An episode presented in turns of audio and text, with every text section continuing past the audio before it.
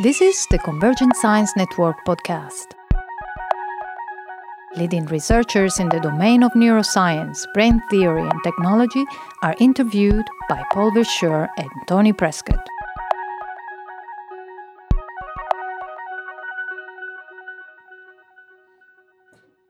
All right, this is Paul Verschure with the Convergent Science Network podcast, and I'm here with the first speaker of our Barcelona uh, Computer Brain and Technology Summer School, Samir Zeki. Um, so Samir was, was really great to uh, to hear you speak this morning about you know the work you've done over the last decades on, Oh, thank, the visual brain. thank you. But before before you really delved into the science of it, you, you made some some remarks on multidisciplinarity and and and your views on that. So why was it important to you to, to sort of highlight your perspective on on multidisciplinarity before you went into the science of the visual brain? Well, it was important for me because you introduced uh, the session today by talking about how your institute here, your university, is uh, interested in uh, engaging in the arts and uh, in, in sciences, and it's not a unimodal subject. Now, um, the idea of being interdis- interdisciplinary is, is, is, is uh, very fashionable at the, at the moment, and they keep telling us that how we should be inter- interdisciplinary. But the reality is very different. The reality is that people are extremely hostile. Now, let me just explain to you why I think this does not work so well. Because when you go to research councils, the panels that judge, uh, you have to choose panels. The panel that judge, say, neurobiology, will have no knowledge of art or, or, or physics or um, philosophy, and therefore they say, well, uh, we don't think this is sort of philosophical enough or artistic enough, and the others do the same. So uh, doubts are raised. Doubts are raised. Plus the university structures, with, with one honourable exception, I have to say, which is my college, University College London. Uh, the structure of universities also is not conducive. So in uh, most universities now, you don't find a department of anatomy anymore, but you find a department of cell and developmental biology. So it includes things which are allied, but you would never get a department of, say, uh, uh, neurobiology and, and uh, philosophy. Uh, They won't do it.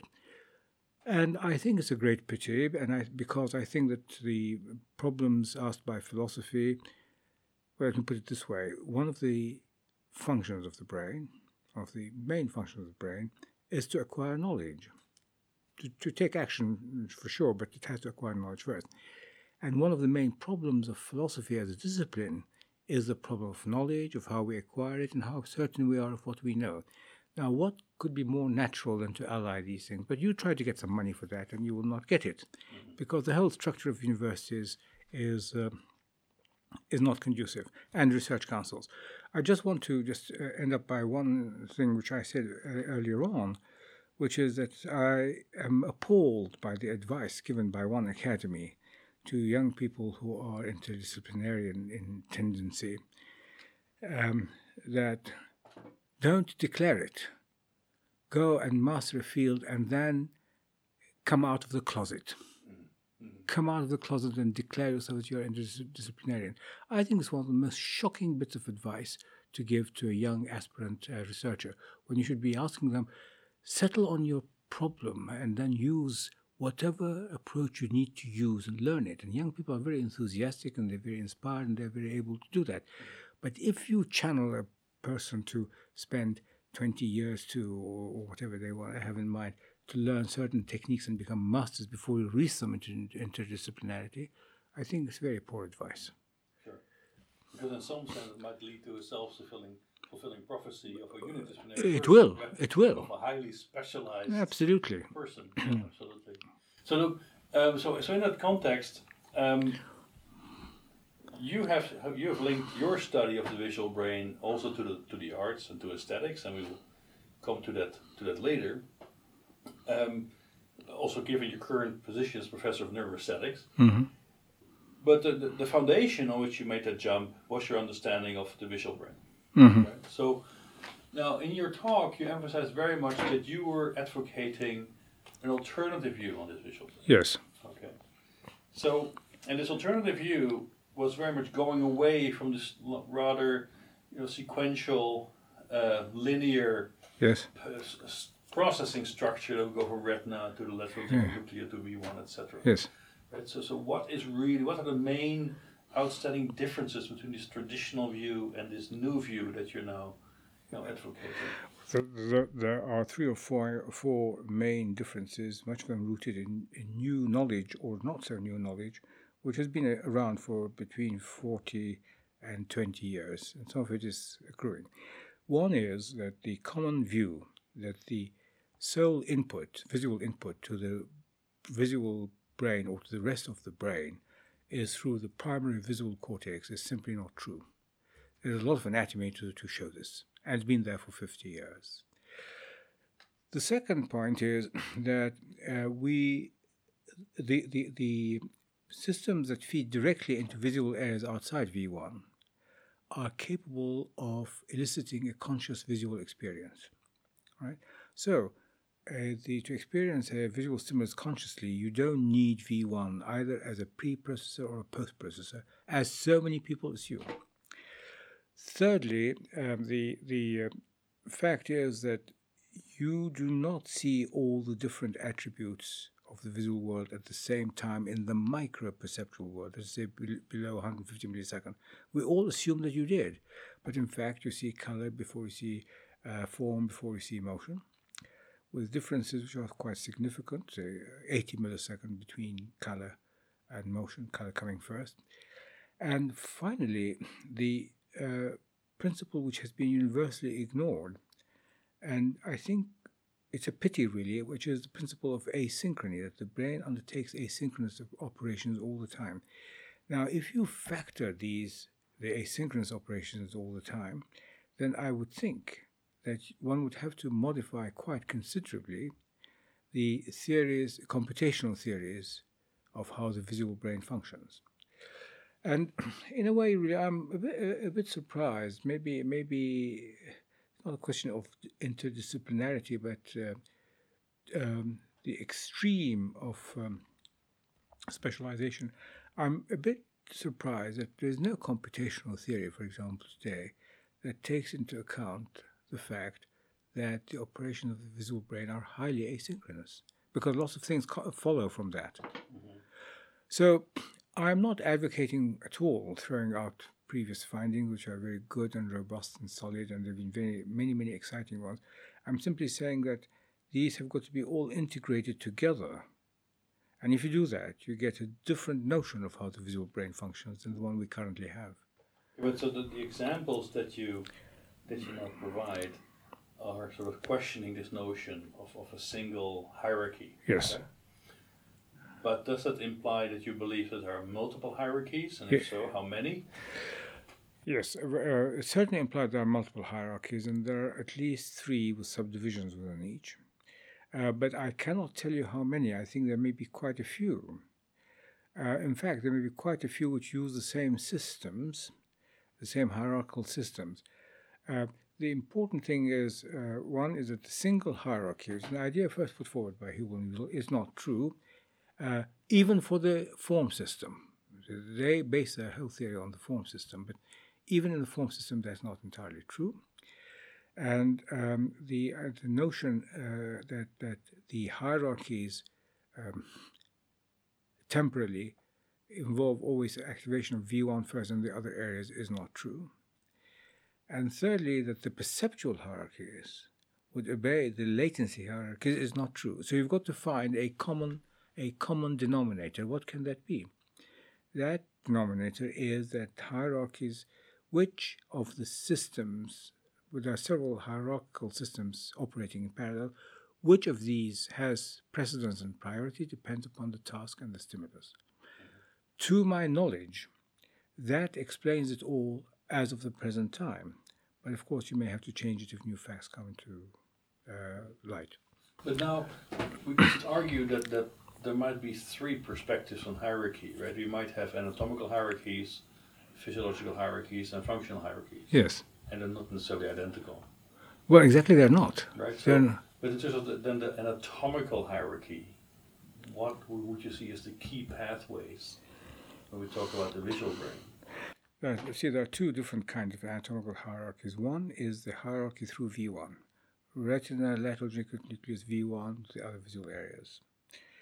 Another hierarchy is, of course, retina, lateral nucleus to the specialized areas and to V1. But uh, there are uh, other hierarchies. I mean, um, the the um, within within the uh, uh within the anatomical system, people have defined hierarchical systems. This has started with uh, uh, Pandya and his colleagues.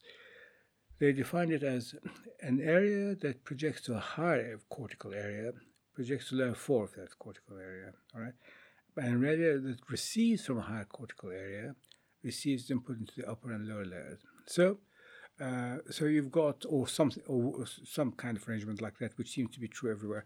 So you can classify areas into, a hierarchy with respect to each other. But now look at it.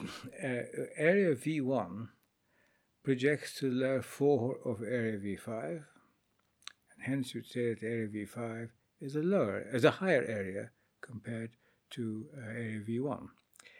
Um, uh, but actually, if you look at the arrival of signals in these areas with fast motion, you find that V5 receives them first. So that latency hierarchy does not obey the anatomical hierarchy. Now, if you look at perceptual mechanisms, you find that if uh, it is um, you, you, I mean, the, the latency of, of uh, arrival of signals into V5 with fast moving stimuli is 28 to 32 milliseconds. It happens to be quite close to the latency of arrival of uh, color signals into V4, which is in the sort of 30 to 40 millisecond range. Now, you would assume that you see color and motion roughly at about the same time, or if anything, you would see fast motion before you see color. Not true. You see color before you see motion by 80 milliseconds. So the perceptual hierarchy does not obey the physiological latency hierarchy. Mm-hmm. That is why I have sought to find a system that would uh, b- b- that that would explain all these hierarchies, and the only one I can find is a task and, and stimulus dependent one. But anatomically, uh, what you advanced was then the idea there's actually a parallel um, feed forward pathway that is not running over the LGN into V1, but it runs over the pulvinar directly to higher visual areas, yes. higher cortical visual areas. Yes. So would that be then the the foundation for the anatomical hierarchy? Well, they're all hierarchical. I mean, there, there are three, uh, at least three. One is retina LGN V1 and then visual areas. One is retina LGN directly to the visual areas. One is retina pulvinar directly to all of these visual areas. I suspect that the pulvinar one and I don't know much about it. I know that the anatomy exists. That's well known, been known for 50 years almost. Mm-hmm. Uh, but but I, uh, I, I, suspect that the pulvinar system may be much more concerned with attentional mechanisms, which of course every area has them. I mean, attentional mechanisms are involved in every area. So I suspect that it's partly that. Um, I think there is reasonable evidence to show that the capacity of uh, V5 to register consciously the direction of fast moving stimuli is more dependent, if in the absence of V1, is more dependent upon the LGN than the pulvinar. Mm-hmm. But now, if, if we go back to, to, to this, the anatomy and the notion of hierarchy, and we take also into account that anatomically thalamus and cortex are strongly and recurrently coupled. Yes this might the notion make the notion of a hierarchy also more complicated because it's not just that thalamus is now driving cortex, cortex internus. Absolutely. Absolutely, absolutely. So, but just, but you see, you have to when you do when you look at these massive, massive connections from the cortex to the to the thalamus. When you do that, then you have to ask to all the same questions you asked uh, uh, about arrival of signals in, in the visual areas do all the inputs to the thalamus from the visual areas arrive at the same time? And probably not, because these different visual areas complete their perceptual tasks at different times. So you're right, and this pushes things uh, uh, further still, but it, ca- it can still be accommodated within the context of what I was saying. Okay. But now Murray Sherman, for instance, if, in, in how he describes these cortical thalamic interactions, he's also talking about a very specific bias in how the recurrence between cortex and thalamus is defined, where lower, or what they would call lower cortical areas, would already have collaterals projecting into the thalamic nuclei that serve higher level cortical areas. So that might imply that there's an anatomical preference hierarchy, if you want, in terms of how signals are propagated through that system. Would that would that still fit your picture, or would it be more problematic? Uh, well, uh, let me say that I haven't actually really thought about that, so I think I'd better not speculate on that. Mm-hmm. That's good. Yeah. okay. Um, so, but okay, but, but so here we have an anatomical picture, but in in some sense, we're not considering other subcortical visual areas like the superior colliculus. Can you really be sure that the superior colliculus is not another hub in, in, in this kind of anatomical arrangement? No, it, it, it is a hub. It is a hub. I mean, every single visual area projects the superior colliculus. Um, now, what it does is is is, is not so clear. Uh, it, it's uh, a bit. Uh, a part of the input to the pulvinar probably comes from the superior colliculus, but the projections from the uh, cortex to the superior colliculus may be very important guiding eye movements, the work of Bob Wurtz and others. Uh, but uh, you see, there you raise a question which is uh, which was raised this morning up to a point. Given that each visual area projects to the superior colliculus and projects to the LGN and projects to other areas, there must be some selective basis on whether on what's being relayed. So how does that work is anyone's guess, but it's a general problem of uh, great interest for all cortical things. What is the selective process that dictates, if indeed there is one? Because an alternative would be that um, the the uh, an area sends out signals to all the areas with which it's connected, and it's up to the areas, the receiving areas, to sort it out. Mm-hmm. That's an alternative. Mm-hmm. Both may be working, but it's a major problem. Mm-hmm. And we couldn't be so. So anatomically, imagine you wouldn't know anything about the physiology of this system if you would just follow the wires. Yeah. You would be hard pressed, I think, to really identify unambiguously a hierarchical relation, because in some sense, all these structures communicate with each other one way or the other. Uh, yes, you, you, indeed, you're right. And the reason why they did identify a, a, uh, a hierarchy, this is, the, this is the one thing which has remained from the 1876 discoveries of uh, Salomon Henschen. The, the reason why they did uh, uh, come up with a hierarchical doctrine is that the retina projects the LGN projects to V1, mm-hmm. and they couldn't trace it beyond V1. Mm-hmm. And so they said that is the uh, this is right. the hierarchy and it was entirely a good picture. However, let me just say that when I described that there were uh, projections from uh, multiple projections from each point in V1 to visual association cortex, um, I think almost nobody read into it that this is there must be a functional specialization. It's only when I did the physiological experiment. Mm. But then people may not have thought about it very much. Right.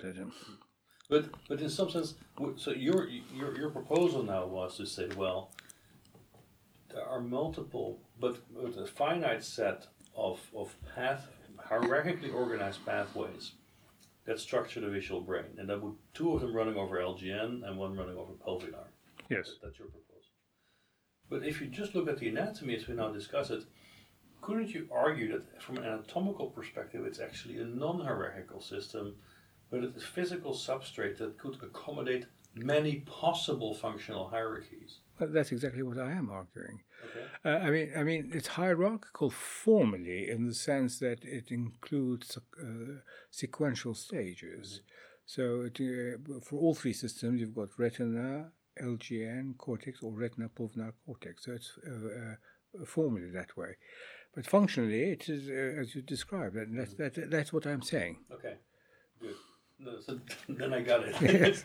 but then, so so the anatomy, we, we okay, we have this idea now. We have this rather om- omnipotent substrate. Yes. That can, depend on task, it's also how you call it, right? Then configure itself dynamically Yes. for certain hierarchical processing relations. This is also confirmed by the very specific latencies that you observe, Yes. as, as you already described, Yes. right? Yes. Like color before motion. Yes. Yes. Yes. But now, now you can argue, well, some of these latencies might be imposed dynamically, and others might be really fixed given your substrate. I mean, if you have to cross more synapses, it will slow the signal down more than if you cross less synapses, right? So, of the of these latencies that you look at, which of these are indicating really physical limitations of that system, and which of those do you believe are more dynamically configured dependent on task? Well, I mean, you have to assume that the latency, the physiological latency now, that, that when an impulse activates an area sufficiently for it to be detected, then that it is uh, somehow inducing an activity in that area which does something. Now, what it does is not clear, of course not.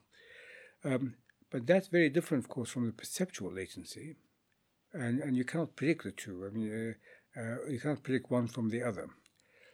Um, so you have to factor in uh, another another uh, issue here, which is what are the computational requirements within an area, or what are the procedures or algorithms or programs or concepts within an area, which it has to go through to generate its uh, construct. I mean, uh, you know, for, for generating colors, the brain has got to compare the wavelength composition of light coming from many different areas.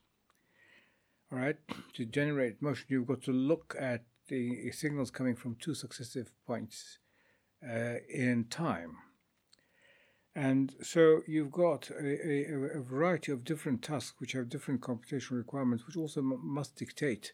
Uh, now, there is another factor which compensates up to a point, which is so you talk about the number of cells interposed between the stimulus and the area in the cortex. We know that there's a, um, the, it's quite limited in the retina. You know exactly what they are. They must all go through the uh, rods and cones, and then the bipolars, and, and, then the ganglion with the amacrines in between. And the same is true of, of the LGN. But then you've got another factor, which is the diameter of the fibers, the speed with which they deliver their signals. And in a way, in a way, uh, I mean, it is.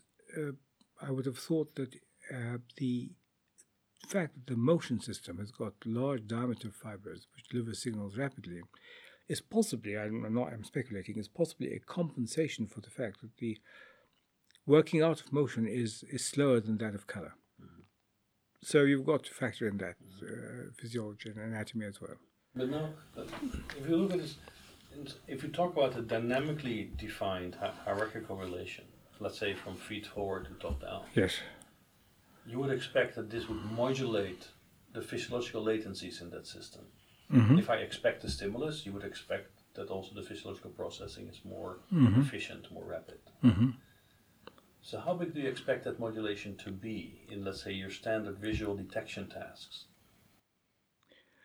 Well, uh, it, uh, speculatively, it's it's got to be inferior to 40 milliseconds, because that's really beyond below 30 milliseconds. One is very hesitant to talk about this uh, about things, but uh, above 40 milliseconds, because uh, because beyond 150 milliseconds, you see everything in good registration. It's finished. You're now in the macro perceptual world. It's, it's that, that world between zero and 150 milliseconds where there is interesting action. And so I think it falls somewhere mm-hmm. in that range. Okay. So then, um, but now in, in terms of these hierarchical relations, in some sense, what we're you know, tacitly um, including in this description is that, and this also goes back to Hubel and Wiesel, is that hierarchy it also implies that we integrate towards a visual object by combining its components. Right? Mm-hmm. always we go from the details to the gestalt, to the, mm-hmm. overall person. Mm-hmm. Do you believe that that still is a guiding principle? No. Okay, no. why not? I uh, would say that that is uh, only half true and therefore not true. So the the uh, Gestalt people said that um, a complex object is other than the sum of its parts. Just another. So a uh, a line considered to be lines considered to be building blocks of forms. It is as if lines cannot have an independent existence of their own as forms. It's as if a line is always going to be used to do to get somewhere, and that's not the case. As the artists will tell you, many artists uh, from Barnett Newman, Olga Rozanova, Kazimir Malevich, and so many others, used the line as a principal element in their paintings, and these stood in their own right as forms. Secondly, I think that it is the the the uh, assumption that it's a building block uh, system does not take account of the fact that there may be other mean, building block system starting in V1, which is what the assumption mainly is, that there may be other inputs which uh, do not go through the orientational system at all. That maybe a face is not built up from oriented lines, although oriented lines may contribute to it. And uh, thirdly, I think that um, you know if you look at orientation selective cells, there are you find them in V1, you find them in V2, you find them in V3, you find them in V3A. And if you look at V3 and V2 and V3A, apart from change in receptive field between V2 and V3 and V3A, their properties are fairly similar. You might find difference, but fairly similar to at least casual observation. Now, is it conceivable that the brain just keeps on repeating this? Is it conceivable that the input from the LGN may not contribute to the properties of these orientation selective cells? See, it is not, it's not a question that, that we are getting uh, the wrong answers. A question that we are not taking account of other inputs which may modulate things. I mean, there must be a reason for having a big input from the LGN to these areas. And it is possible that uh, they build up um, orientation selectivity. In fact, in fact, they do, because uh, Nikos Logothetis and his colleagues in, in uh, Germany showed that if you ablate V1 completely in the macaque monkey, you still get very good orientation selective cells in V2 and V3. Now they, they are they are more um, uh, sluggish in their response, but they are very respectable. So, so it's a question of uh, then asking well, what role do these inputs play, either in building up differences in orientational profiles or in building up different shapes completely? Mm-hmm. But then you described one experiment where you look at it explicitly, right? Where you used these primitive shapes to either build a house as a stimulus or a face. Yes, yes. Right? And you then compared the detection between these two classes of stimuli. Yes, yes. And that showed that you get the uh, inputs into V1, an area specialized for faces and houses, such as the fusiform face area and the hippocampal uh, place area. The latencies are identical, mm-hmm. and, and the deflection in terms of strength, around 50 femtoteslas, is also identical. Right. So uh, now, unless you posit uh, the notion that these are supernumerary ineffectual inputs, mm-hmm you have got to take into account what they do. And there are interesting things. For example, you can get patients who uh, are able to recognize uh, line drawings but cannot recognize the combination that these line drawings produce. By the same time, you get patients who can recognize the photograph of a building or something but cannot recognize the line drawings. Mm-hmm. So uh, to me, the question is uh, is wide open the moment. But now, let's speculate a bit on that, right? Because what's interesting here is that in this experiment where we do house versus face detection, mm-hmm. actually just a, a, tiny manipulation of the elements in this the yes. line drawing yes. that makes a stimulus. If you now say, okay, this is this fusiform face area, we do see a significant response in, in fMRI, right? This is in humans. How many transformations have taken place if the detection of house or face or that distinction would happen in an area? How many transformations do you imagine have been taking place if we go from the retina then to this specific okay. area? The, the, the minimum number of transformations in the system that goes directly from the LGN to these areas must be the retina plus the LGN plus one synapse, mm-hmm. right? Um, the minimum, which uh, if you take it as being routed through V1, is of course a lot more because you go to V1 and V2 and V3 and then to to uh, the fusiform. By the way, I don't think anybody has actually seen a direct input from V1 or V2 to the fusiform face area, but I'm not so sure. Um, so you've got a, a different um, number of synapses, and the typical signal for seeing faces is a negativity at 170 milliseconds after stimulus presentation. But this does not mean to say that you uh, ignore the uh, stimulus that comes at 100, the deflection that comes at, at 30 to 40 milliseconds. I mean, let us suppose that, that there is a certain configuration which primes the fusiform face area, saying that this is a face, right, without working out the details. Well, that's a very significant contribution. What I'm objecting to is that I have not read a single paper, I don't think, not a single paper on face physiology which does not assume that it all starts with the orientation selective cells of V1. Mm-hmm. Now, there's even more simple than that. People have uh, supposed that cells in V4, there are cells in V4 which uh, care about curvature. They also care about color, uh, and they are separate from cells which are only interested in color. Now, nobody, nobody has shown physiologically how you transform orientation selective cells into curvature detecting cells. They have shown it computationally, which is a different matter. But you see, uh, so they call um, uh, um, V4 a curvature detector. Uh, is this justified? I would wonder. I mean, the acceptance angles of orientation selective cells in V4, I've measured them, and others have also done, is much much wider than the acceptance angles of, of uh, orientation selective cells in V1. And therefore, you can see that they could probably respond better, better to curvatures. The ultimately, I mean, you have to, if you are going to say that, look, it all depends upon the orientation selective cells of V1, you must be able to demonstrate convincingly, physiologically and functionally. And that is missing. All the rest, it's all an assumption. Right. So, so would you, in some sense, say that the visual brain is highly tuned to, to first respond to the gestalt of, of, of the stimulus as opposed to its details. I think with faces it is, yes. Mm-hmm. I think, and also with facial expressions. I mean, if you consider amygdala to be part of the visual brain, which in a sense it is, I mean, it responds very rapidly to uh, uh, fear on a face, mm-hmm. and by all accounts, uh, before you get any get any responses from V1. So yes, I would say that that is the correct way, probably of say of putting it to the Gestalt, but on the Gestalt being understood as being other than the sum of the parts. Absolutely. Yes. But then the encoding of that is still a mystery. The encoding of that is a big, big mystery, and what the further input from V1, V2 plays in in in building up the final profile is also a mystery. And, and no one's saying they do not contribute, they do. But how is not known. Right. Well, we, we think we have a solution to that. It's called the temporal population code. Mm-hmm.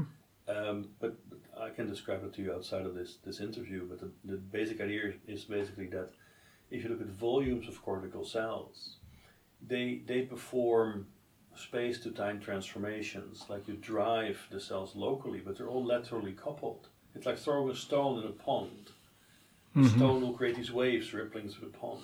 Mm-hmm. If you just take the spatial average of those waves, you get a temporal trace. And we have shown that this temporal trace can give you high quality, high resolution detection of complex stimuli, including faces. I see. Okay? But okay, we, we can we can talk about this in more in more detail later. This is done uh, computationally. That's all computational. Mm-hmm.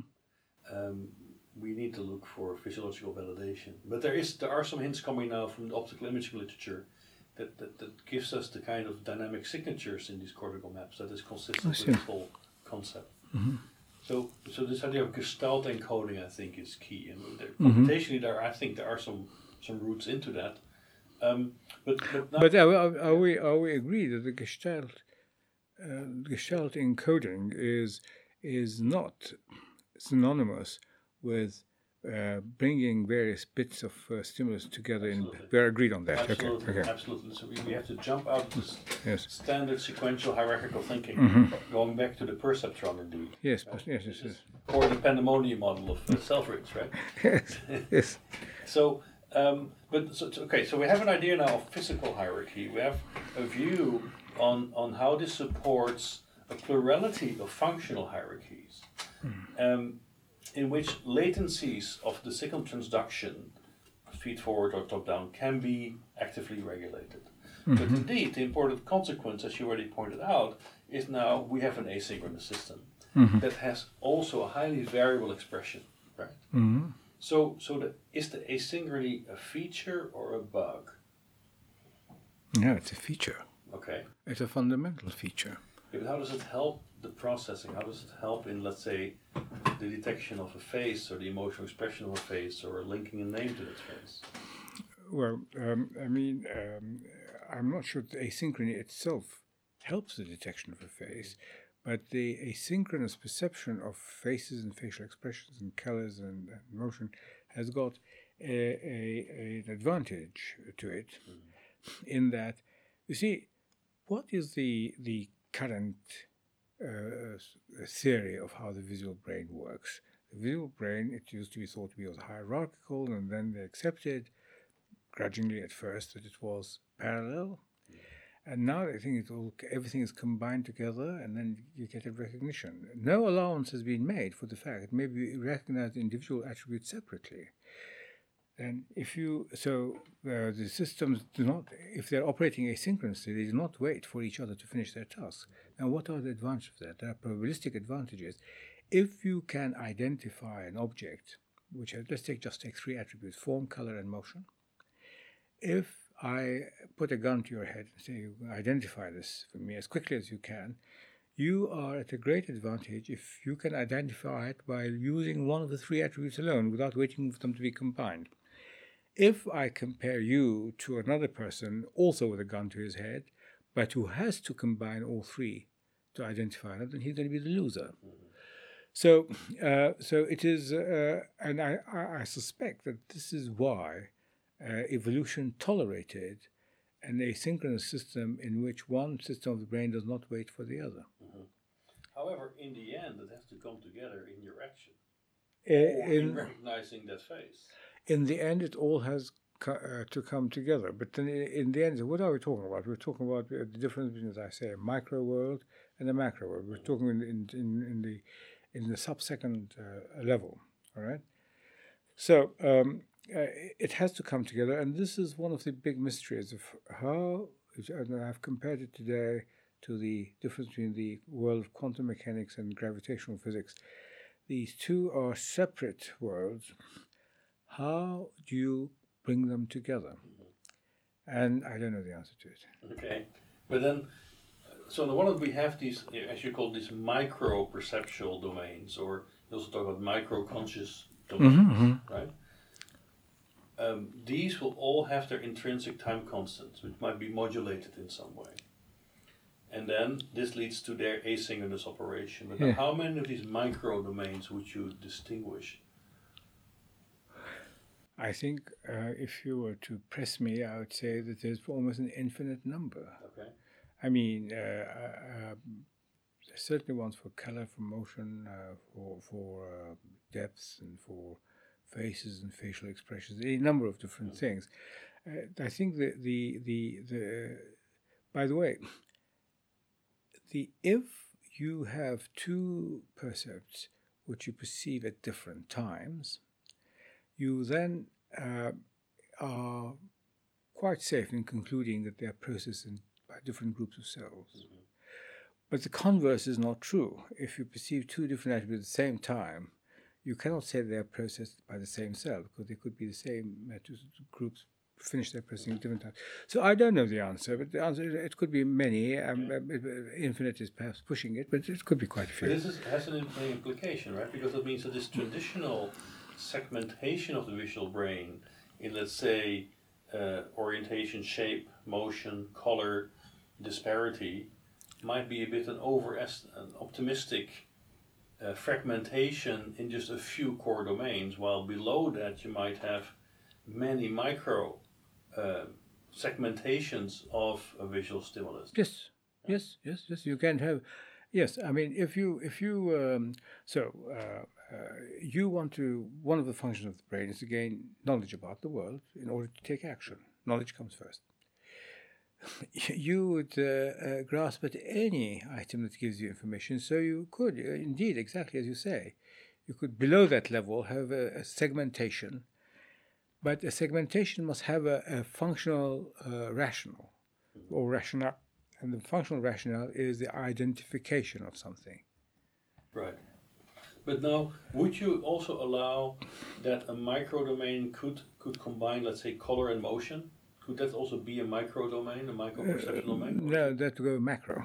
Okay. That would be macro for me. So it's yeah. always within one of these Yes. core Yes, modalities. yes, yes. All right. Yes. Um, but now, would, Uh, but, but by the way, by the way, I, I think that there is there's something which is worth saying here, which which if, if I may just divert into art for a second, um, and um, and I don't know the solution to it, but you see, uh, uh, if you look at a work of art, let us take a very complicated work of art.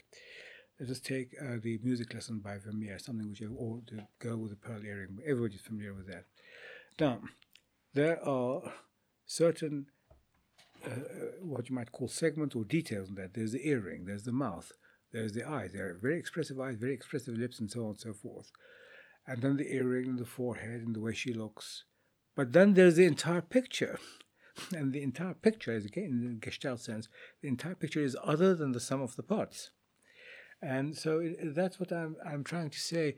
Uh, uh, somebody asked me the other day uh, about, um, in London, last week. He said, "Well, you know, I, I, I see no ambiguity in, in the music lesson. I've painted it and I've studied it very." carefully." I said, "Well, are you an artist?" He said, "Yes." And what have you studied? He studied the tablecloth. You see, he's forgotten about the painting, which is uh, something else. So there it is. In another example from an artistic world, in which you've got segmentation and subsegmentation. Right. But now, to, to close the, this, this issue of asynchrony, um, could we, which of course from a computational perspective is massively challenging because we're not used to think in terms of asynchronous Yes, systems. yes. As you also mentioned, Yes. so computers are strongly synchronized and they're clocked and we tightly control those Yes. things. Yes. Now you could argue that in the brain we have some sort of a hybrid synchronous asynchronous system because we have a lot of oscillatory patterns that seem to regulate the overall firing rate of neurons. Right? Typical example would be let's say this theta gamma coding you might see where theta gives you like a slow oscillatory response that supports some sort of selection that not mm-hmm. everything responds all the time, but mm-hmm. only a subset of cells that have the Right. strongest drive. Right? Right. So, would would that s- satisfy also your requirements of how I could integrate over these asynchronous micro-perceptual? Yes. Now that is that that is the most obvious way that I see mm-hmm. at the moment, and actually I don't see an alternative. I mean, look, the fact is the binding problem has been studied for 35 years, and nobody today, and please contradict me if I'm wrong, nobody today can tell us how binding occurs. Mm-hmm. We don't know. You're right. So um, I think one possibility is exactly as, as you put it that two. So so let's say the hippocampus and the theta rhythms or gamma rhythms act as a coincidence detector, saying two events occur at the same time, and it's extremely interesting from this point of view to realize that visual signals can reach the hippocampus as quickly as they reach the visual cortex. Now I did not know that until quite recently. So let us suppose that the color and the the uh, direction of motion occur within the same theta cycle, then the brain might accept it as being highly probable that they are linked. So that's the that's the sort of way I'm thinking about it, but I'm not sure that I've solved it uh, or I've demonstrated. it. Of course not. Uh, So, are, are- you in that sense suggesting that maybe the hippocampus is the top-level processing structure in the visual brain? No, I wouldn't call it top level processing structure, but a top level structure which aids in uh, processing and perception of things coming together. Yeah. But at least in terms of generating, let's say, a memory-dependent Yes, prediction of what yes, the scene would be. Ye- yes, The yes, painting in this case. yes, right? yes, yes, yes, yes, Okay. yes. So, but so, so, so okay. So now we have to we have a view on the visual brain, which, which, which in some sense is also um, a very challenging view because sometimes you, you have now questioned a lot of these things we thought were set in stone almost, right? Yes, but yes. This is definitely It's not. It's not been easy for me either. right, exactly. But um, so now, but you, you came to this via the study of color, Yes. and now color in itself is also actually way more confusing and challenging than, than you might naively think it is, because color is actually one of the first uh, elements of perceptual processing that really tells you that the brain constructs Yes. the percept. It's not given, Yes. right? Is that also why you went for the study of color? Was that the main consideration?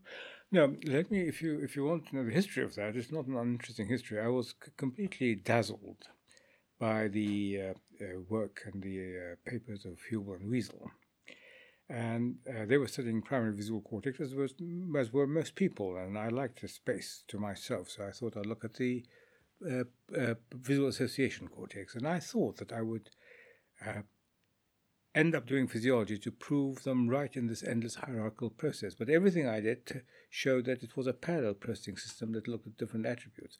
Now, I had no idea at all uh, that uh, uh, I would find something, an area which is specialized for color. Indeed, this was hotly contested at the beginning. But uh, I nevertheless used stimuli of color, of motion, form as being the three sort of attributes I could think about, and which which showed up the specialization for color. Now, as I say, it was disputed at the beginning, but it's now uh, confirmed. But the uh, color you see takes you into a totally different world. First of all, um, the color does not exist in the world outside. Uh, light electromagnetic radiation, it's got no color, it's constructed by the brain. But much of the study of color and color psychophysics in particular was in fact based on the Newtonian system that you know there's a relationship between the wavelength composition of the light, a direct relationship, and the color perceived. Edwin Land came to me and convinced me that this was not the case, and the whole system of uh, obtaining uh, information about the color system and the way whole way of studying it that I used since then changed. It was no longer this reduction screen, small spots of light, but complex natural scenes. And the uh, uh, I mean, when I first described the color specialization at Oxford in 1972, David Hubel came up to me and said, You've discovered the Philosopher's Stone," and in a way, that is what opened up, not that comment, but the study of color opened up for me the rest of my career in terms of my interest in philosophy and art and uh, things like that, because uh, philosophy is the world of knowledge, and many philosophers have actually concentrated on color and of how you uh, get information about the world in color. And of course, I, I mean, Schopenhauer wrote a book about it, you know. And uh, then you it is not a big jump from that to the world of art, saying, well, what kind of noise do you get from the world of art? So it was, it had for me in my career a significance beyond its demonstration as a specialized system. And from the point of view of physiology, I think it convinced me, and it's convinced some, but I don't think enough people yet, that the um, operations used by the brain to construct colors are vastly different from what you would predict from the retinal mechanism. Vastly different. That you've got huge surrounds, you've got to work out ratios, that working out of ratios is an inherited concept, that there's no appeal against it. That cognitively, you see, I mean, you, if you go to, to Hyde Park in London at dawn or at dusk and look at the leaves, they look green, although I know, because I've measured it, they reflect more red light. Now, this knowledge does not make me see the leaves as, as, as green. So it introduces a host of interesting issues and opens up a vast new world, which is of enormous interest. Yeah. But then, in your opinion, is the problem of of color perception solved? Do we can we No. can you say, look, we can really explain how color perception and the invariance of color perception works? I think we can explain it um, perceptually, but I don't think we can explain it physiologically. What can we say about it physiologically? We can say about physiologically that it involves the it must involve at least two receptors, which have got different uh, spectral sensitivities. It certainly involves the projection from the retina to the LGN to the primary visual cortex to V2 to v4 that some operation takes place in V4, which compares the wavelength composition of light coming from one area coming, uh, and that coming from surrounding areas to build up ratios. That if you damage V4, you end up with a system of, uh, uh, with a patient who's got cerebral achromatopsia, in other words, cannot see the world in colors. But some of these patients can actually uh, dis- discriminate between objects on the basis of wavelength reflected. Therefore, they get a completely wrong impression about the world. That is the full stop. Hmm. how the brain implements that, how the different cells collaborate to take ratios, etc., is, is not at all clear. There's one other thing you can say about this color system is that hues, as opposed to colors, the shades of color are almost strictly a function of V4. So, uh, but to do that, you require quite an elaborate uh, system, which I don't think anyone is yet competent enough to do. You require to record from multitudes of cells simultaneously, single cells. And I don't think anybody is up to the task yet. But that area is not known. Okay. But do you think you can understand color perception decoupled from form? Yes. Okay. Yes. Mm-hmm. I can understand it uh, uh, formally in the sense that um, the, uh, color requires a comparison. Uh, you, uh, color is actually much simpler than form. You know, people think form is the simplest, but color is, the, or in fact, people think the motion is the simplest, but color is the simplest. You have got uh, four degrees of freedom, three wave bands, but you could have two. You can work with two, and the luminosity. Mm-hmm. So, what you do, you simply uh, look at the wavelength composition of light coming from one surface, with that coming from surrounding surfaces, and you work out a ratio. That ratio never changes given a certain situation. In other words, if I'm looking at a given scene at, from a given spot in uh, Hyde Park in London, the wave, and I'm looking at a given leaf, which is stationary, so it's pushing it a bit. But um, you uh, work out, your brain works out the, the uh, amount of long, middle, and short wave light reflected from that green leaf in, in relation to the amount of long, middle, and short wave light reflected from the surround. And you can carry on looking at that at dawn and at dusk and at noon when the wavelength composition changes all the time, but that ratio will never change. Mm-hmm. So color is one of the prime examples of how the brain stabilizes the world to obtain information about it. Right. Uh, of course, uh, the the hue changes, the the shade of color changes, but the color category does not change.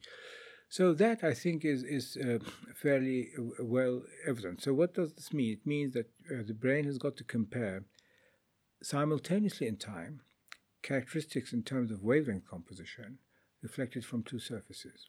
It never changes. Form is slightly different. Form, it has got to work out the relationship of individual parts to one another, which, and then has got to work out how, if you view it from different angles and different uh, uh, distances, that maintains its constancy, which is in fact also the question that the cubists, early analytical cubists, were asking. So that becomes a much, much more difficult system. Now, people uh, have shown actually that there are sometimes uh, situations in which objects can be viewed from different uh, angles and lead to activity in the same part of the brain. I think some people in America have done that, but the detailed mechanisms are still not clear. Mm-hmm. Okay, but now so so okay here here we have it right. We have a, we have a picture of the visual brain. It's more complex than initially thought. But now, with that picture in mind, you, you then turned also to art. Yes. Okay, so w- w- why did you make that step? Well, I made that step partly because, you know, um, uh, partly because I was always interested in going to art museums and looking at things which raised questions in my mind, but partly because I also thought to myself, look, I've been paid a lot of money in grants. Um, and what can I say about what happens in our brains when we look at some of the most prized things in our culture, namely works of art, which all societies have produced. And then when I looked more into this question, I began to discover that man, these, these people are my friends. I mean, the artists. They have been pursuing the same questions as me. They've looked at Josef Albers, he got it all wrong, but he asked questions about color, as did Plato, And uh, the cubists ask about form, the kinetic artists ask questions about motion, and they reach conclusions which we reached many years after them. And uh, question of modulation of form uh, by color, which Cezanne asked.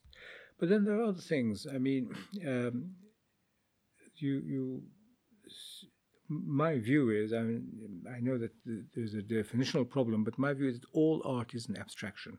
Because what you do is, for example, you take a face and you abstract an expression which then applies to all faces. So the, the, the question is, how do you, how does an artist obtain knowledge and how does he impart it? And it's a tremendous, tremendous um, uh, talent. And, uh, you know, there's one, one um, painting the de Pareja by uh, Velázquez, when it was first exhibited in Rome in the 17th century, some art critics said, uh, I have seen many paintings in this exhibition, but this alone is the truth. So it spoke to him something about, so it was abstract in that sense. So if you look at the process of abstraction, the processes of, of um, um, uh, maintaining constancies, uh, these are physiological problems. The comes of modulation, the, uh, the, the process of reduction. So as you, when you want to, to, represent pure movement, as they called it, I wouldn't call it that, but they, that's what they called it. Um, you then what they did, Alexander Calder and others, is they removed forms and they removed color. And precisely, this is what precisely what happens in V5 cells. They respond to motion, but are indifferent to form and to color. So, you know, it's, it's profitable to the physiologist to inquire into these. So but, the artist, the artists intuit, intuit, if you want, principles of perception. Yes. What are the principles that you think stand out here as really being having been discovered by the artists? and maybe later on being further interpreted by science? Well, I think I think that uh, there are several. One of them is the question of form constancy. Now, the uh, uh, analytic cubists did not solve the problem, but nor have the uh, physiologists who have taken up this this problem much later. I mean, I'm talking physiologists, not gestaltists. The question of the modulation of form by color never occurred to us until it was demonstrated that form and color are separately mapped in the brain. The question of, uh, again, the characteristics of a kinetic system never occurred. But then, see, there are other things. For example, it is well known, apparently, in the artistic world that to convey, regardless on whose face it is, to convey a degree of haughtiness and uh, snobbery and indifference in, um, say, the 16th century Venice what you did was to have someone whose head is turned away, but he's looking at you with his eyes alone. Now, you see, they captured this very, very well. This is, uh, uh, but, but, this is a physiological fact. And you, you, uh, the fact that uh, so many people agree that this is a, um, a sign of, of aloofness and, and you know, is quite, uh, quite interesting. But the, the, the if I may pursue this, there, there is another question that comes to this, and this has now changed my life quite significantly, and that is the relationship of art and beauty. And uh, you, you, see, we are often um, uh, attacked uh, because people say, "Well, who, who, who are you to address beauty? What is beauty?" Well, the question is, we don't address what is beauty. We address the question of what are the neural mechanisms that are engaged when you experience beauty, which is actually as legitimate and as simple a scientific question as asking what are the neural mechanisms that are engaged when you perceive faces or colors. But the question of beauty, I mean, it's an interesting thing, uh, but when you address it and you find that the experience of uh, visual beauty and musical beauty and moral beauty and mathematical beauty above all correlate with activity in the same part of the brain, then you begin, uh, you are shaken quite a lot. And then you put down mathematical beauty into, because mathematical beauty was, was, was considered by Plato to be the highest form of beauty. And he said so because he thought it gave you something about the structure of the universe. It gave you information about the structure of the universe because something makes sense.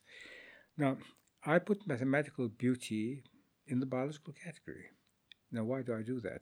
Because mathematical beauty is, in a sense, the most extreme example of the experience of beauty derived from knowledge and learning. Because only um, someone who is a proficient mathematician can appreciate the beauty of a mathematical formula. However, if you take an Indian or a Japanese or an English or a German or a Latin American mathematician and they know the language of mathematics, they can appreciate the beauty of a mathematical formula. Mm-hmm. So, what does it consist of? It consists of the fact that it makes sense. oh, God, that makes sense. And then. How would it be different from the experience of beauty that a car mechanic might have anywhere in the world when he opens an engine?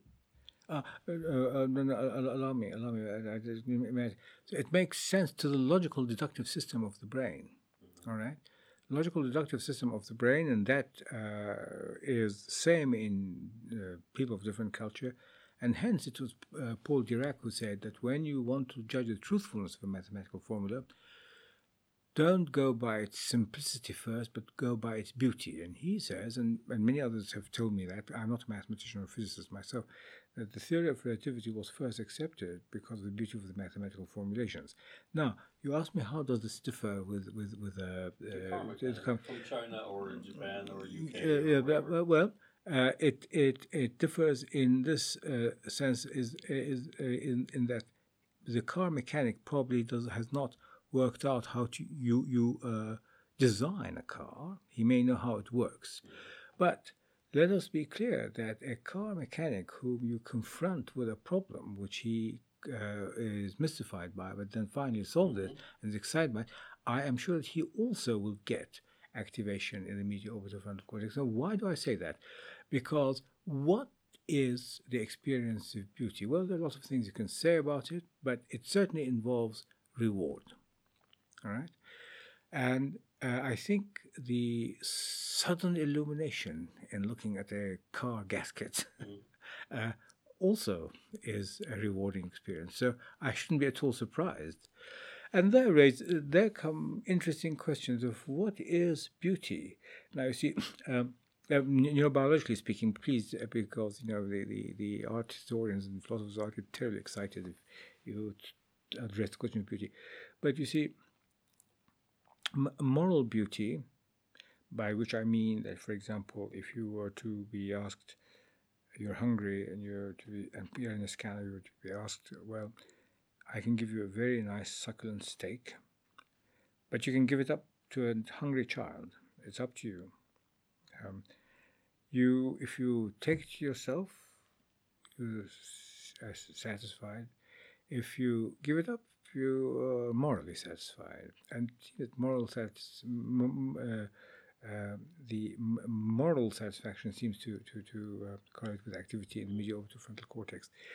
Now, if you look at sorrowful beauty, which I've just done, which is, by the way, a category that's not often talked about, but much of the beauty that we experience is sorrowful. I mean, the Mass in B minor of Bach is sorrowful.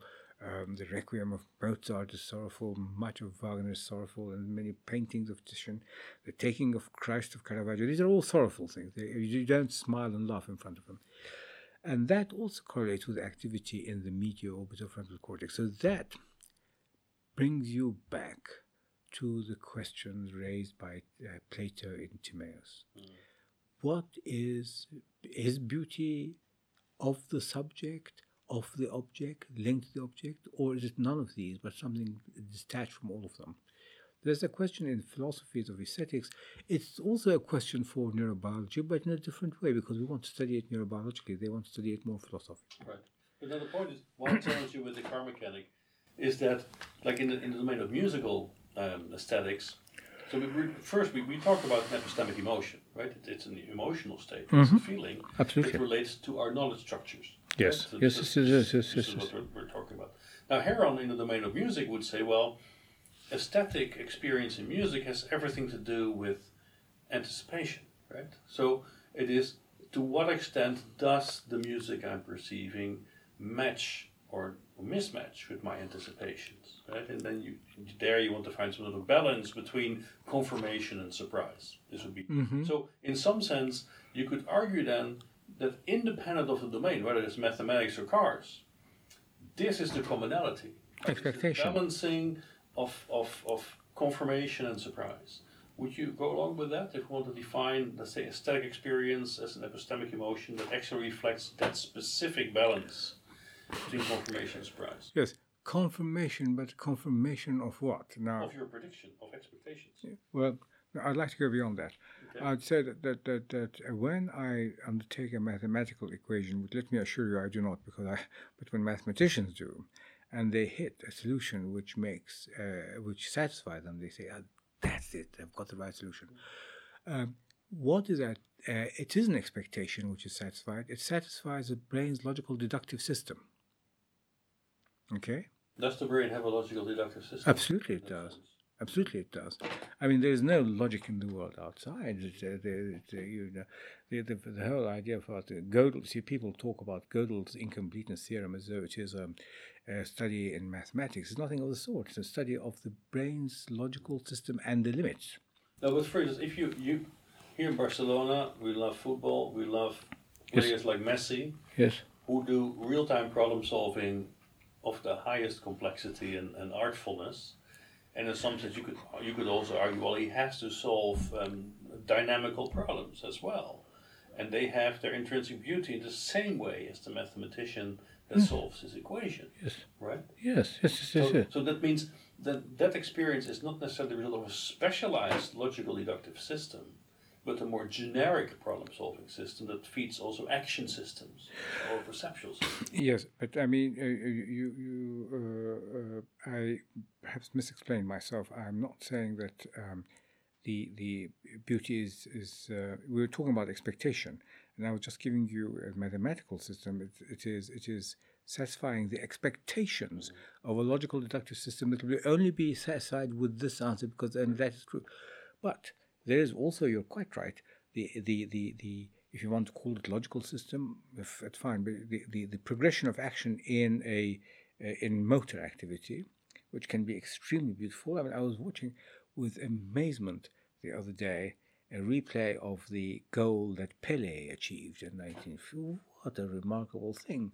And of course, it was absolutely right in terms of logic of action, in terms of logic of time, in terms of logic of distance, where he positioned himself, and uh, it, it satisfies the viewer. You say, my God, he's got absolutely right. And it is beautiful.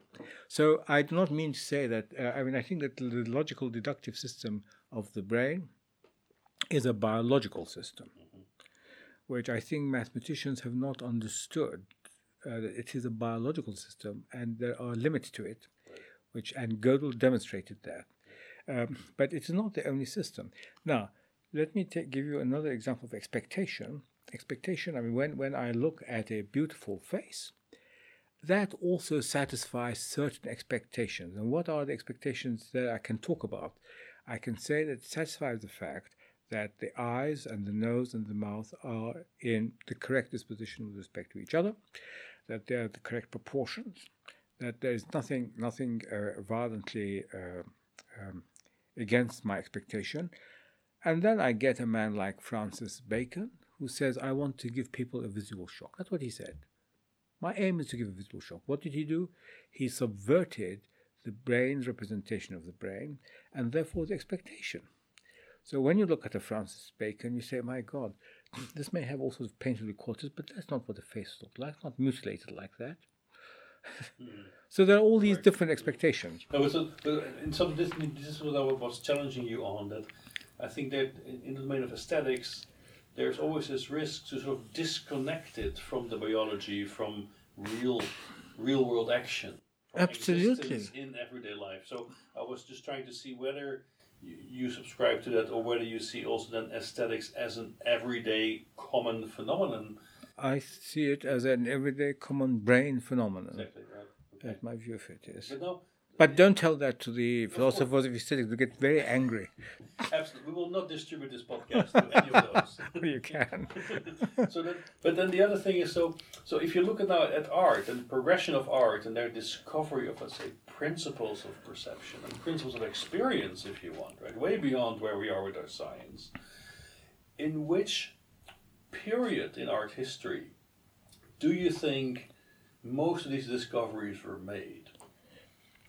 Well, I think they were made at various uh, periods, but I mean, let me give you one example which I'm especially uh, interested in, um, um, and that is the uh, period of Michelangelo. Now, you might say that Michelangelo made no discoveries at all, but Michelangelo did make a huge discovery, which was to to to to uh, represent the human body, all right, as it should be. If you look at the uh, drawings and paintings before him, they don't have this power, they don't have the sensuousness, and he did that, and he did that, by the way. I was I must say this because there was an article in London two days ago saying that people thought that Michelangelo used the golden ratio. Michelangelo never did anything of the kind. Michelangelo said, I don't need measuring instruments because all my measuring instruments are in my brain. The fact is that when you when you come to uh, do a great representation of the human face or human body, the golden ratio is implicit in that. All right. So that is one of the of, the great um, uh, new um, stages. I would I would say that the the cubism, well before that uh, Cezanne, and after the Cezanne, the cubists who were inspired by Cezanne, were uh, two of the great uh, uh, stages. There may be many many others. Um, I think uh, I myself there's one one um, of small few periods the the mature what he called my mature poesie of Titian Tiziano when he started drawing with his uh, fingers got got rid of the brush and was trying to represent motion. It was very successful uh, and, and, very very good. But there, may, there must be many others. But now do, do you feel that contemporary art in that sense is more deconstructing these principles than necessarily discovering them. I have got a very unhealthy relationship with contemporary art because you know they tell me. So, so I go, I go to the Ludwig Museum in in in um, uh, Cologne, and I see a filing cabinet in front of me. Now, this filing cabinet is not the filing cabinet of Bismarck. It's not the filing cabinet of Angela Merkel. It's a filing cabinet which could have been purchased possibly from um, IKEA. Mm-hmm. And I'm supposed to be sitting there to contemplate myself in relationship to this filing cabinet. This is not of great interest. Whatever knowledge I may get out of it is not of great interest because there are so many other things that I can do. So I go to a room in the same museum I see an empty white room. So I ask the attendant, what's going in here? They said, oh, no, this is the exhibit. See, so I'm supposed to be contemplating that white room. It's it's not of great interest. And I really think that we should tell museum curators that the time has come to stop. But there are other things which I think I'm very interested in. For example, a famous installation art, contemporary art, uh, uh, Tracey Emin's The Bed. It is a, a depiction of a bedsit, unmade bed, cigarettes on the floor, bottle of gin somewhere, whatnot. Now, I don't say this is beautiful, but it is representative of thousands of bedsits in uh, London and elsewhere. So, in a sense, that gives you knowledge, and that's why I think that that is not for me in the same category as lots of uh, uh, things which I don't admire so much. I'll tell you an interesting story at the Tate Gallery in London. Some German artist uh, had an installation, and part of this installation, of this installation was a waste paper basket with lots of rubbish in it. Well, the day after the thing was installed, the cleaning woman next morning came to clean, so she emptied the waste paper basket. And she had to be told never to touch it again because it's part. But in a sense, her action was logical. Mm-hmm. so but now, in substance, you, you are using two definitions of of the impact of art. One is an epistemic emotion or an emotional state. Another end is to acquire knowledge. But to acquire knowledge seems to be a rather weak definition, right? Because reading a book or going going to, to let's say read the manual of how to use my telephone is also a way to acquire knowledge, but it might not necessarily qualify as an artistic form of doing that. No, no, no, no, no. Uh, uh, well, let me let me um, um, be more specific. I think the function of the brain is to acquire knowledge, and art is one means, but it's not the only means. Uh, say it's one means of acquiring knowledge. If you speak to artists, they would say to you, "Yes, I acquire a great deal of knowledge about tables, about chairs, whatever I'm doing them." And we also acquire a great deal of knowledge. I mean, uh, one of the, um, uh, for example, the, the, the taking of Christ by Caravaggio, which is the, the National Gallery in Dublin, it gives you a great deal of knowledge about the state of a man who knows he's being betrayed, who accepts his betrayal, and who is in agony. You know, it's a remarkable piece of work. Uh, but I don't. What I'm, what I was really trying, or maybe I did not say it. Um, I don't think that suddenly during our evolution, a part of the brain developed in some people to to do art. Mm-hmm. I think art is a byproduct of the world of the brain's knowledge acquiring system. Okay. Yeah, so you, you have emphasized this now several times, right, throughout the interview, this notion of the acquisition of knowledge as being the key function of the brain. Yes. And in some sense, this, this is a very Platonic notion that was also criticized by Dewey, for instance, mm-hmm. was saying, well, why for, for the Greek philosophers, knowledge was actually the, the core objective of their philosophy, didn't talk about the brain necessarily, is that labor was so far removed from their everyday existence because labor was left to the slaves. Labor, physical activity in the work was something that was unfamiliar to them. So for therefore, for them, the highest you know value in life could just be to contemplate and learn. While, and of course, Dewey was also a pragmatist, right? While actually knowledge is anchored in action. So, so from that perspective, you could argue, well, isn't it fair to say that the main purpose and function of the brain is to generate action, but in order to do that, it needs knowledge? Yes, I think I would go along with that. Absolutely, okay. yes.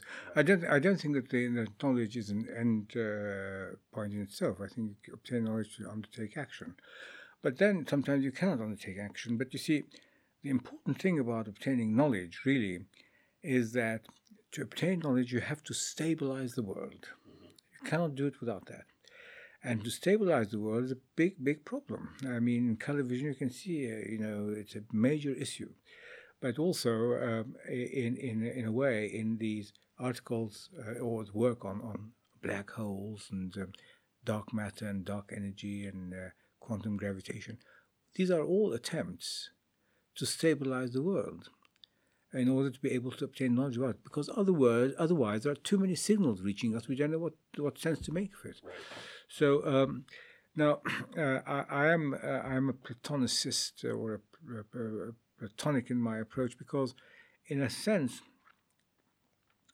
I think that Plato was was right in saying that you can only obtain knowledge about things through a thought process. You cannot obtain this knowledge by simply looking at something. There you obtain an opinion.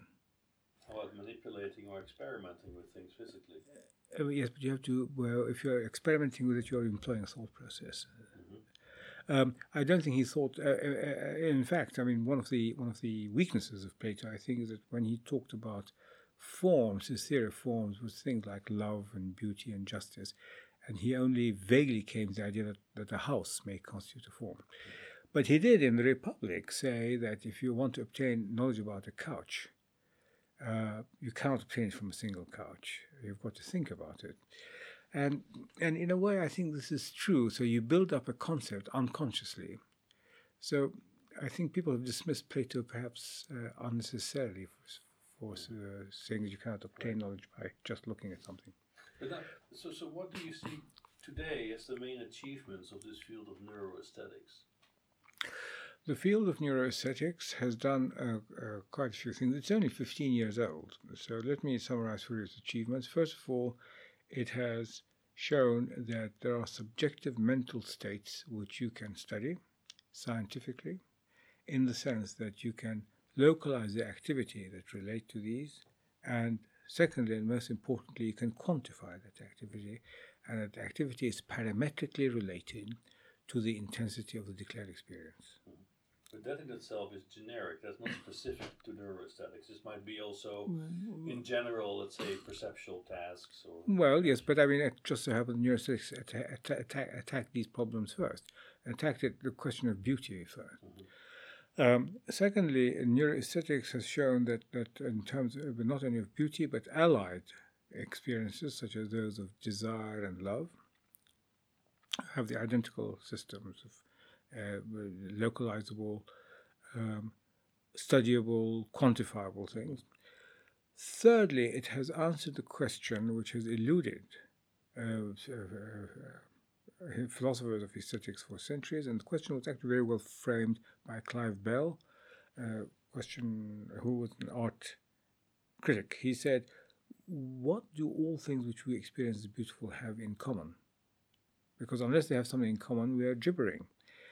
They have never been able to answer this question, but we can answer this question, which is that the the um, um, all things which we experience beautiful have one thing in common, though only in the neurobiological world. We cannot speak about the world outside, which is that they correlate with activity in the same parts of the brain and they correlate with activity there parametrically.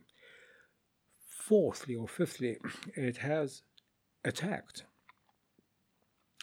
one of the most extraordinary problems in in um, uh, in philosophy and in knowledge, which is the experience of mathematical beauty and opened up a whole Pandora's box about what the experience of mathematical beauty is. And, um, and I think this is something which is going to develop more and more. Now, there are a lot. These are, I'm giving you the main achievement. There are lots of other things. I mean, it's, it is inquiring into the role of experience in the generation of beauty, which is a topic that interests me less personally because I'm interested in the what is the skeleton in the brain that is able to experience beauty regardless of source. Um, it has it is beginning to address questions about uh, literary beauty and beauty in dance and movement. So they're doing quite a lot of things, but these seem to me to be uh, the important issues. But can you decouple that from questions around consciousness? Because beauty as such is nothing; it must be experienced, mm-hmm. right? It must mm-hmm. be experienced. Absolutely. So, absolutely. so how do you see that link then between these epistemic, uh, aesthetic emotions and conscious experience? Well, I don't think you can uncouple it. I think you must address the question of consciousness. But you see, here you go again to to to the sort of um, um, dichotomy between quantum mechanics and, and, and gravitational physics. The knowledge that the two are contradictory does not stop you from pursuing good experiments in quantum mechanics, making huge advances in it, or in gravitational physics. Now, the knowledge that we do not have an answer to the problem of consciousness will not inhibit us from studying the uh, brain's aesthetic system. We just assume, we make the assumption, which is a fair assumption, and in fact, you can't proceed without making that assumption, but you don't factor it into your um, experiment because it is there. Mm-hmm. You just assume that that that uh, you you you um, are experiencing something because you're conscious. Now look at the opposite picture. Supposing we said, "Oh, I cannot study aesthetics. I cannot study uh, the uh, brain system for experiencing beauty unless I have a system of consciousness." Then you'll probably end up not solving the problem for years. After all, what have the people who are studying consciousness? What have they really told us about consciousness? I think I perhaps go. I think that the the important thing about consciousness is the, the studies which I sort of adhere to are the ones which have shown us the minimal conditions required for consciousness. But I also adhere with, to what Stuart Sutherland once said that not a single sentence written about consciousness is worth reading. right. Because we don't know, we don't, we don't know really, mm-hmm. and we don't know. I mean, it's it, it's fashionable, I know, but we don't know even at what level to address it. True. We don't know whether it's localizable. Nothing. Well, I just wrote many sentences on it actually, so Oh. maybe I shouldn't have done that. So, so Well, that's all right. As, as, as long as long as you give credibility to what I've said. exactly. But now, so how many years before you think we will have a full-fledged neurobiological understanding of beauty? Mm, I think uh, I'm not really. I'm not really able to tell. A full-fledged biological understanding of beauty requires, above all, to understand something extremely, extremely difficult, which is is beauty a quality that's slapped onto situations, slapped onto object, or is it a part of these situations that, that intrinsically part of? Just, just as you say, uh, can you uh, is consciousness something which is slapped on the experience of beauty, or is part and parcel of the same thing? So I'll be very reluctant to to tell you how long it will take. That's a, that's a question that has been with us for two thousand five hundred years, and mm. probably more and probably more, and probably more. I documented mm-hmm. 2,500 years well, ago. take, take the, the, the, the cave paintings, right? I mean, Absolutely. These are definitely experiments in aesthetic experience, right? Oh, without question. 10,000 years old. and Yes, yes, without question. So, so, so I'll be very reluctant to mm-hmm. decipher Okay. that. So no, it's okay. We, we made quite a, a grand tour here of many Yes, things, right? yes. It's absolutely fantastic. Um, so so you also have, um, let's say, targeted visit touched upon many issues using many different methodologies, many different preparations to understand the brain from the sort of multi-scale perspective, right? Linking the quantum and the gravitational perspective, if you want. So, if we would follow in that in that approach that you have developed, the, the, the, lines that you have set out for yourself, and now make progress on neuroaesthetics, what would be the law, Semir's law, that we have to adhere to? The law. Uh, yeah. Well, I mean, um, such as they say, the law of functional specialization, transport to to. How do, would you just get a handle on how beauty is processed by the brain, for instance? I would say the the law that I would um, like to be associated with me, but actually it's associated with Edmund Burke. I derive we need Zeki's law. I derive it from. Zeki's law is Burke's law. No, no, no, no, that doesn't work. Okay, I'll tell you. Zeki's law is, and I'll tell you something which is genuinely original to Zeki. It's not found in uh, Immanuel Kant either. That beauty can be firmly divided into two parts: biological beauty and artifactual beauty. That biological beauty is dependent upon inherited brain concepts, and artifactual beauty is dependent upon acquired brain concepts. That biological beauty being dependent upon inherited brain concept is not easily modifiable. In other words, you can't have somebody with one eye here and one eye here being beautiful. Um, whereas artifactual beauty is synthetic, it changes with time and with experience. And that these are the prerequisites for studying beauty. And uh, I think that all beauty, all beauty, this is different from what Kant is saying, all beauty must be inter- interfaced through a brain concept, either inherited brain concept or acquired brain concept.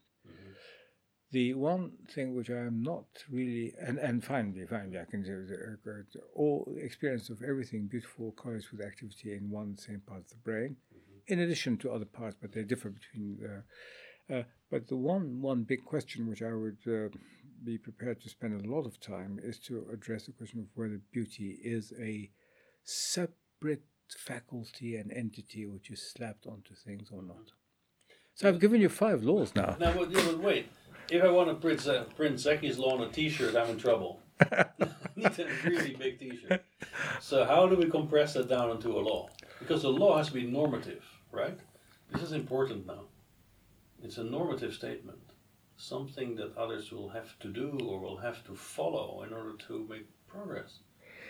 Beauty is a brain generated concept which depends either on inherited or acquired concepts. Mm-hmm. Okay, there you go. That fits on a T-shirt. That fits on a t shirt. now, but now the other thing is, despite Brexit, I think we will still visit this sort of the deteriorating I hope. empire across the channel. it might get better. well, you never know, indeed. So three years from now, I'm gonna visit your site, step into the lab, and say, "Okay, Semir, three years ago you gave me a prediction, and now I want to see whether you confirm it or not." So what's the what's the main prediction you would like to share with me today that you will see confirmed and tested three years from now? I would. This is you're making it very difficult. I would say that the main prediction I would like to to uh, to uh, confirm in three years' time is that the um, system of physical and mathematical beauty is entirely biological and entirely dependent upon the brain's logical system. That's what I'd like to prove. Okay, good. I would, I would, I actually would retire if I did that. I'll come and check. yes. So, Semir Zeki, thank you very much for this conversation. Thank you. Thank you very much. Thank you. The CSN podcast was produced by the Convergent Science Network of Biomimetics and Biohybrid Systems, a project funded by the European Seventh Research Framework Programme. For more interviews, recorded lectures, or upcoming conferences in the field of biomimetics and biohybrid systems, go to csnnetwork.eu. And thank you for listening.